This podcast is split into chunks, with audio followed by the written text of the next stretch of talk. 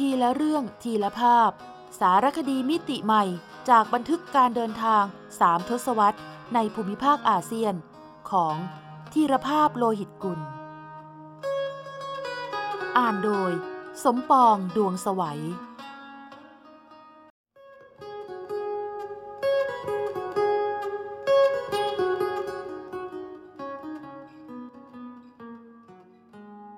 โขงนาทีสีทันดอน ท่องอนุภูมิภาคลุ่มแม่น้ำโขง ณที่ราบสูงหลังคาโลก ถึงดินดอนสามเหลี่ยมปากแม่น้ำ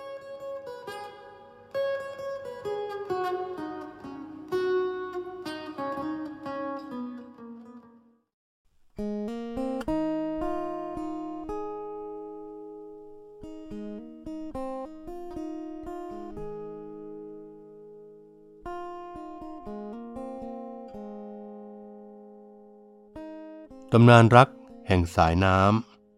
ำไหลเรื่อยลงมาจากความสูง 5,200 เมตร จากระดับน้ำทะเลปานกลาง บนดินแดนหลังคาโลกในมณฑลชิงไห่ทิเบตของจีน เป็นระยะทางไกลกว่า 4,000 กิโลเมตร พร้อมสัมภาระหนักอึ้ง คือตะกอนดินกับมวลน้ำมหาศาลถึง 475,000 ล้านลูกบาศก์เมตรต่อปี มาถึงนครหลวงพนมเปญของกัมพูชา แม่โขง แม่ผู้ทรงพลานุภาพแห่งอุตสาคเน ก็เหน็ดเหนื่อยยิ่งนัก ในฤดูน้ำหลาก แม่จึงแบ่งสัมภาระคือมวลน้ำส่วนหนึ่ง ฝากไว้ในชามอ่างขนาดมหึมา คือโตนเลสาบ หรือทะเลสาบเขมร พร้อมสั่งเสียดิบดีให้มวลน้ำส่วนนี้บรรดาลความอุดมแก่แผ่นดิน ในฐานะอู่ข้าวอู่น้ำขนาดมหึมา หล่อเลี้ยงผู้คนและอารยธรรมอันทรงคุณค่ามหาศาล เท่านั้นยังไม่พอ ผ่านเมืองหลวงพนมเปญมาแล้ว แม่ยังต้องฝากสัมภาระให้ลำน้ำอีกสายช่วยแบ่งเบา คือแม่น้ำป่าสัก นับจากนี้ไป มหานาทีที่ยิ่งใหญ่จึงปรากฏให้เห็นเป็นสองสาย คือแม่น้ำโขงสายตะวันออก หรือสายบน กับแม่น้ำโขงสายตะวันตก หรือสายล่าง หรือแม่น้ำป่าสัก ไหลคู่ขนานผ่านจังหวัดกันดารตาแก้ว สวายเรียง มุ่งหน้าไปทางทิศตะวันออกเฉียงใต้ของกัมพูชา สู่แนวชายแดนเวียดนาม ไปตามเสียงเพรียกแห่งดินดอนสามเหลี่ยมปากแม่น้ำโขง ทางตอนใต้เกือบสุดของเวียดนาม ที่ซึ่งแม่จะถึงฝั่งฝัน คือการไหลสู่อ้อมอกของทะเลจีนใต้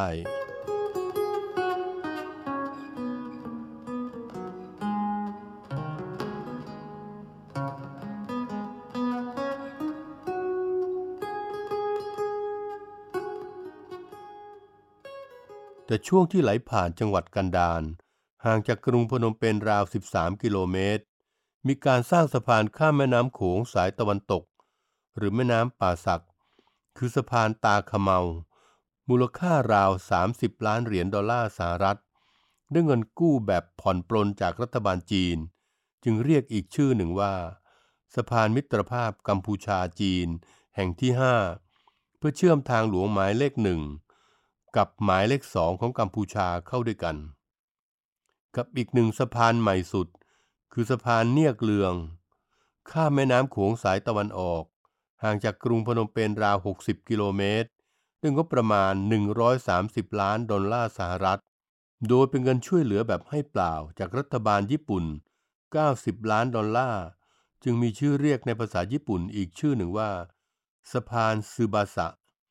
ซึ่งไม่เพียงเอื้อประโยชน์ให้การสัญจรของชาวกัมพูชาสะดวกสบายขึ้น แต่สะพานทั้งสองแห่ง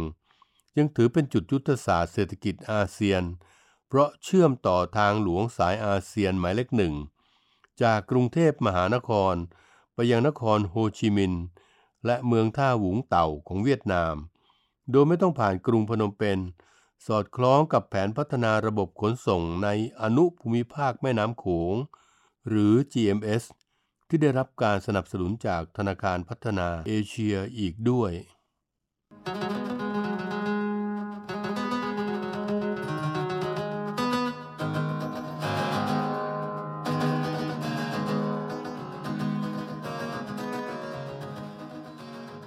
ำลาเขตแดนกัมพูชา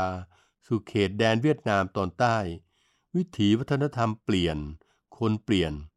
ชื่อแม่น้ำโขงก็เปลี่ยนไปตามภาษาสำเนียงที่ถูกกำหนดโดยเจ้าของประเทศ แม่น้ำโขงสายตะวันออกหรือสายบน ถูกเรียก เตียนซาง แปลว่าแม่น้ำเตียน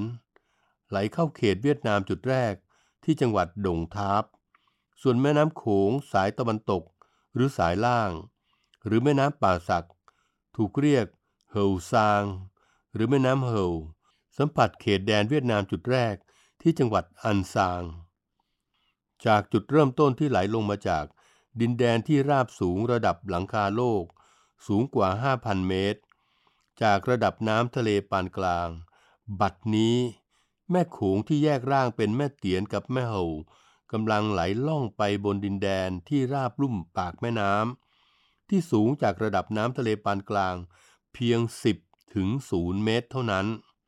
ในขณะที่มวลน้ำมหาศาลถึง 5 แสนล้านลูกบาทเมตร ไม่เคยใยดีว่าจะสูงเทียมเมฆหรือต่ำติดทะเล ก็ยังเพียรเดินหน้าต่อไปตามเสียงเพรียกของทะเลจีนใต้ ที่อยู่ห่างไปราว 250 กิโลเมตร หรือเพียงร้อยละห้าของความยาวแม่น้ำโขงทั้งสาย คือ 4,909 กิโลเมตร จากหนึ่งสายหลักเป็นสองสาย บนกับล่าง คราวนี้แม่โขงต้องแตกกระจายออกไปถึง 9 สาย ให้มวลน้ำหาศาลมีช่องทางไหลหลังพรั่งพรูไปอย่างอิสระเสรี ยักเยื้องไปดังลีลาพญามังกร ยักย้าย จึงถูกเรียกขานอีกนามหนึ่งว่า กิวล่อง หรือพญามังกรทั้ง9 เป็นชื่อรวมของแม่น้ำโขงทั้ง 9 สาย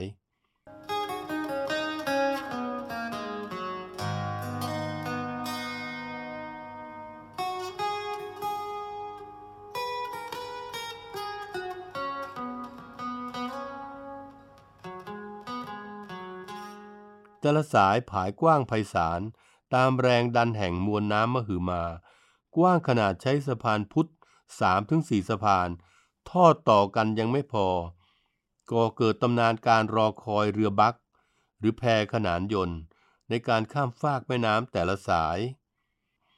ที่เล่าขานว่า หนุ่มสาวจีบกันขณะรอเรือบัก รักกันขณะลงเรือข้ามฟากแม่น้ำกว้างใหญ่ เป็นเวลานาน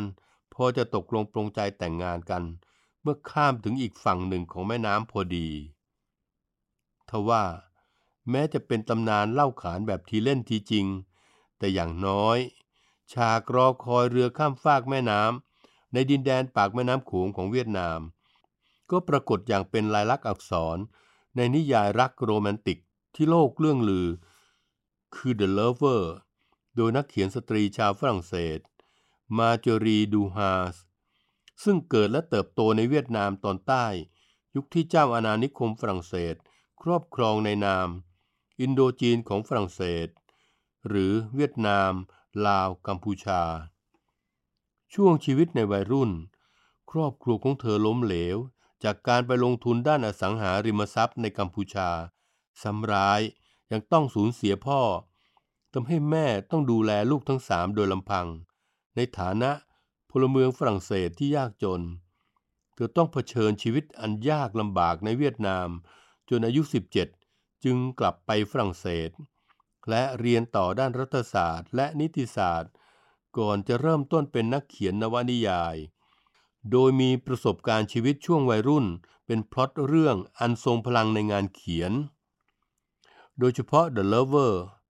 บอกเล่าแรงปรารถนาของเด็กสาวผู้ยากจนชาวฝรั่งเศส กับนักธุรกิจหนุ่มลูกครึ่งจีน ที่ต้องตาตรึงใจกันขณะรอเรือข้ามฟากแม่น้ำ หนึ่งในเก้าพญามังกร กระทั่งกลายมาเป็นคู่รักกัน และแอบมีความสัมพันธ์กัน ด้วยเหตุทั้งความรักความใคร่ และกิเลสตัณหาปะปนกันไป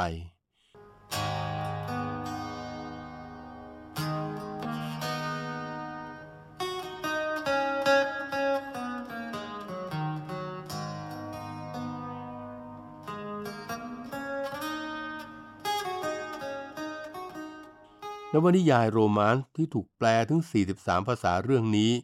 ยิ่งโด่งดังเมื่อJean-Jacques Annaud ผู้กำกับชื่อดังนำไปดัดแปลงเป็นภาพยนตร์ย้อนยุค ที่มีฉากอีโรติกติดเรท R ระหว่าง Jane March ดาราสาววัยเพียง 18 ปี กับ Tony Leung เป็นที่ยอมรับกันว่า งดงามละเมียดละไม จนติดอันดับหนึ่งใน 20 หนังอีโรติกอมตะตลอดกาล หนังสร้างในปีพศ 2535 แต่ตราบจนวันนี้ บ้านไม้หลังใหญ่ในจังหวัดดงทาบรวมทั้งโรงเรียนประถมจุงเวืองซา และวัดองแกวกซึ่งเป็นฉากสำคัญในหนัง The Lover ยังเป็นสถานที่ยอดนิยม ที่นักท่องเที่ยว โดยเฉพาะชาวฝรั่งเศส แวะเวียนมาชมไม่ขาดสาย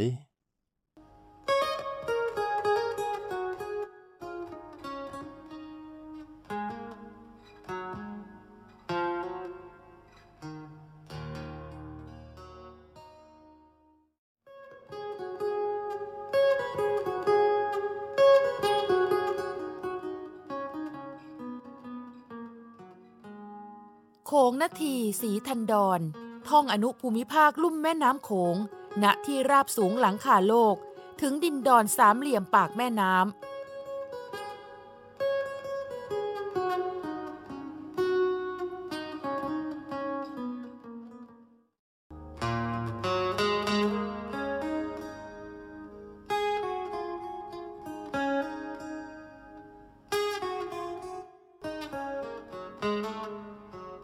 ำนานร้ายแห่งสายนาที ดวงตาว้าวอนคู่นั้นทำให้ผมทั้งสมเพศและตื่นตระหนก เพราะมันดูราวกับซากศพที่ยังมีลมหายใจ ยื่นมือมาเคาะกระจกรถที่ปิดสนิท ลูกตาที่ปูดโปนปานจะถลนออกจากเบ้า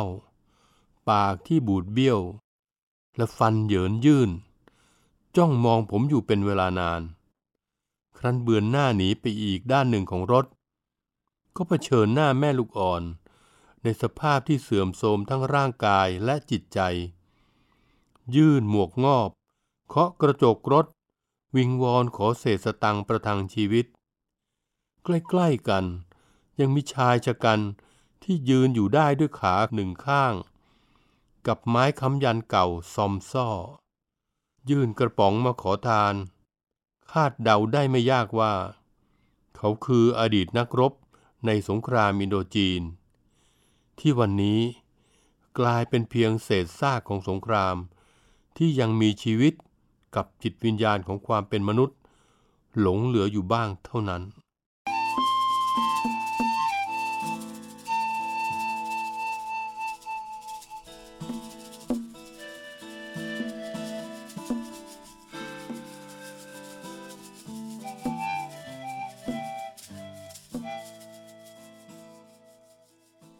นึกถึงแม่น้ำโขง บริเวณปากแม่น้ำทางตอนใต้ เกือบสุดของเวียดนามครั้งใด ความทรงจำที่ไม่ใคร่จะเต็มใจจำก็กลับหวนคืนมา ให้รำลึกถึงทุกครั้ง ปีพศ 2532 ผมสัญจรไปประทับรอยเท้า และความทรงจำไว้ที่นั่น ดินแดนสามเหลี่ยมปากแม่น้ำโขง จากเทือกเขาสูงในประเทศทิเบต เดินทางรอนแรม ผ่านร้อนหนาวมาไกลเกือบ 4,000 กิโลเมตร แม่น้ำโขงก็จะไหลลงทะเลจีนใต้ที่เวียดนาม ที่ซึ่งแม่น้ำเคยมีความกว้างไม่กี่ร้อยเมตร บัดนี้ฉีกกว้างเพราะความรุนแรงของกระแสน้ำออกไปอีกนับเป็นกิโลเมตร อีกทั้งสายน้ำเชี่ยวกราก ยังกัดเซาะผืนแผ่นดิน จนแม่น้ำโขงหนึ่งสายนั้น แตกแขนงออกเป็นแม่น้ำใหญ่อีกถึงเก้าสาย อันเป็นที่มาของชื่อ กิวลอ หรือพญานาคาทั้งเก้าที่ชาวเวียดนามขนานนามให้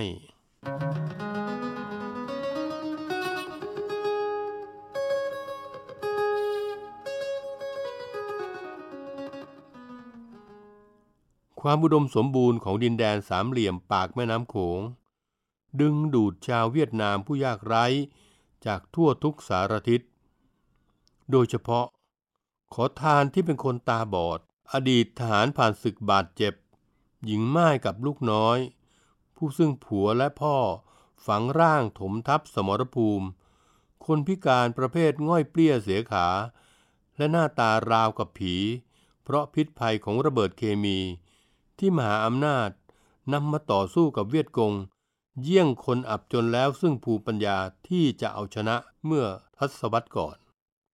กระทั่งผ่านวันเวลาของสงครามอินโดจีน มานานนับสิบปี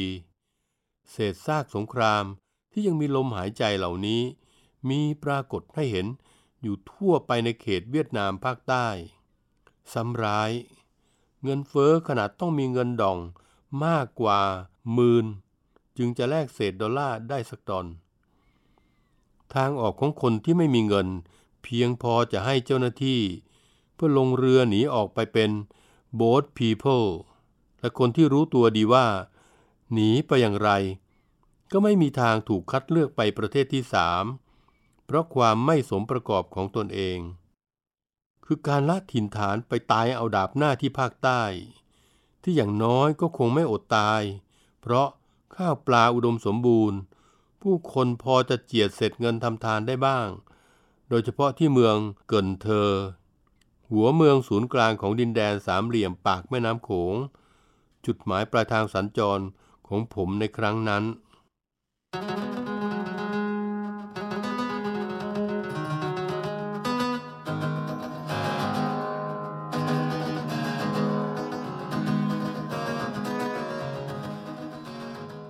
จากไส้ง่อน ดิ่งลงมาทางใต้ด้วยรถตู้ ผมต้องผ่านพญานาคาตัวที่ 9 ตัวที่ 8 โดยเฉพาะตัวที่ 7 ด่านสุดท้ายก่อนข้ามไปถึงเมืองเกินเธอ ทางเดียวที่จะเอารถข้ามแม่น้ำขนาดความกว้างถึงกว่า 2 กิโลเมตรไปได้ คือต้องใช้เรือเฟอร์รี่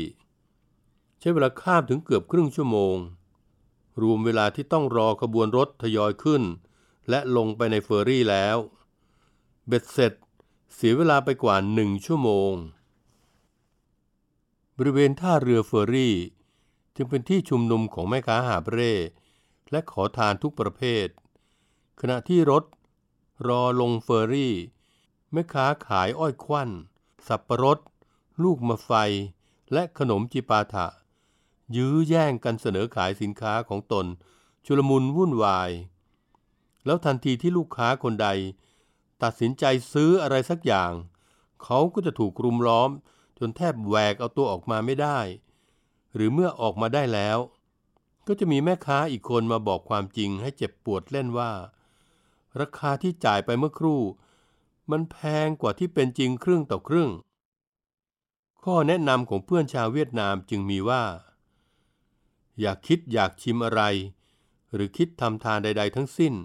ในระหว่างอยู่บนเรือเฟอร์รี่ ที่ซึ่งขณะนี้มีทั้งแม่ค้า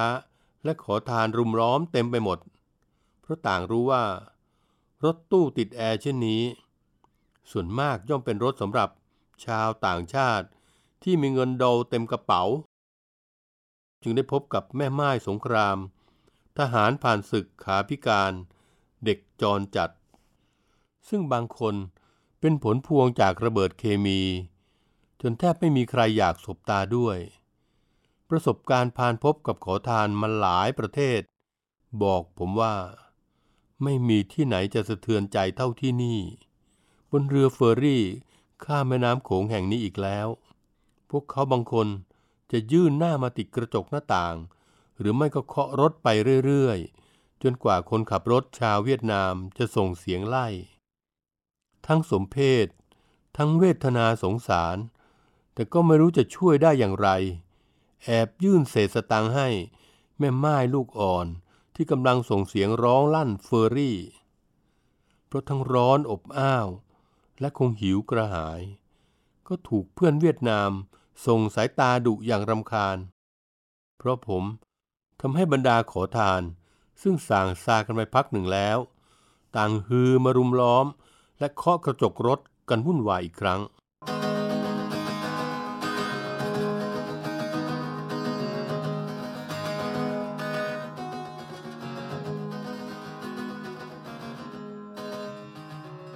ว่าครึ่งชั่วโมง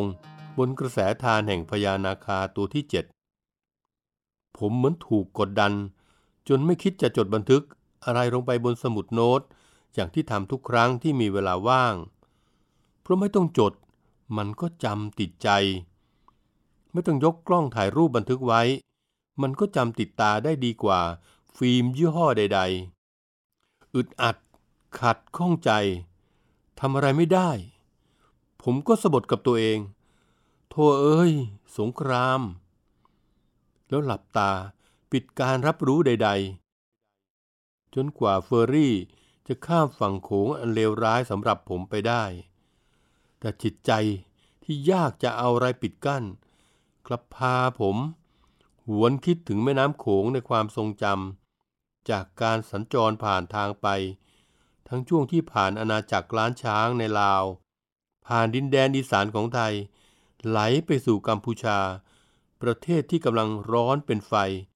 ก่อนกลายเป็นพญานาคาทั้ง 9 ที่เวียดนาม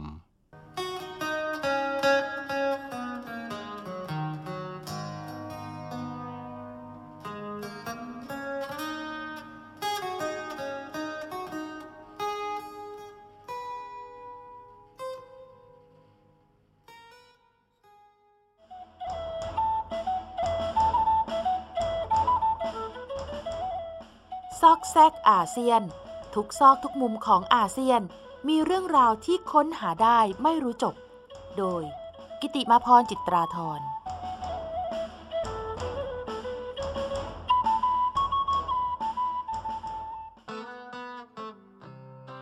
อัศจรรย์ใจนาขั้นบันไดบาหลี ใครได้ไปเยือนบาหลีแดนสวรรค์ทะเลใต้ของอินโดนีเซียล้วนตื่นตาตื่นใจ กับภูมิทัศน์ตระการตาของนาขั้นบันได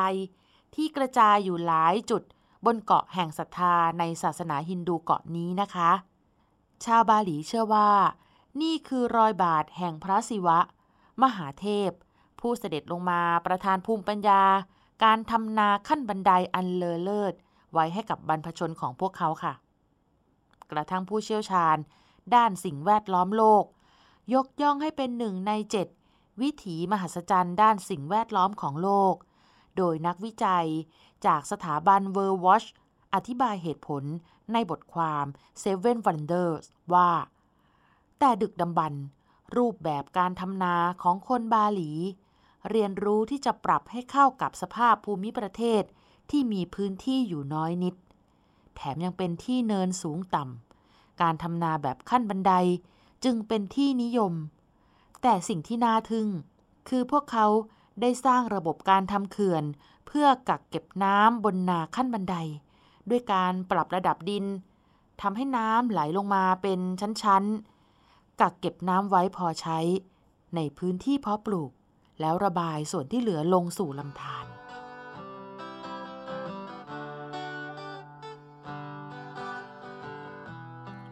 วิธีการเช่นนี้เกิดจากวิถีคิดแบบธรรมชาตินะคะ ที่ไม่จำเป็นต้องใช้เครื่องไม้เครื่องมือ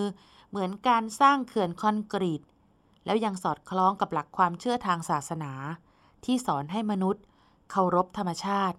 เรียนรู้การใช้น้ำจากฟ้า ไม่ใช่จากเครื่องสูบน้ำดังนั้น ชาวบาหลี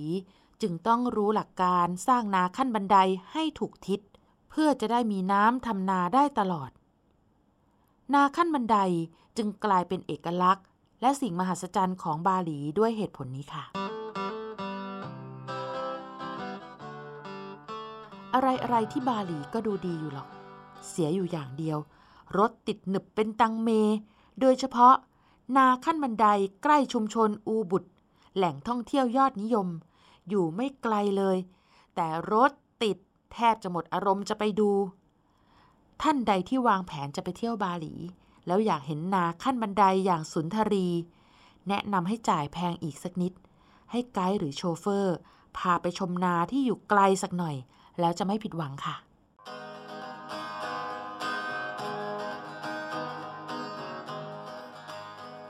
ทีละเรื่องทีละภาพ สารคดีมิติใหม่ จากบันทึกการเดินทางสามทศวรรษ ในภูมิภาคอาเซียนของ ธีรภาพโลหิตกุล สร้างสารรค์ดนตรีโดย นิพนธ์เรียบเรียง และบุญชัย ชุนหรักโชต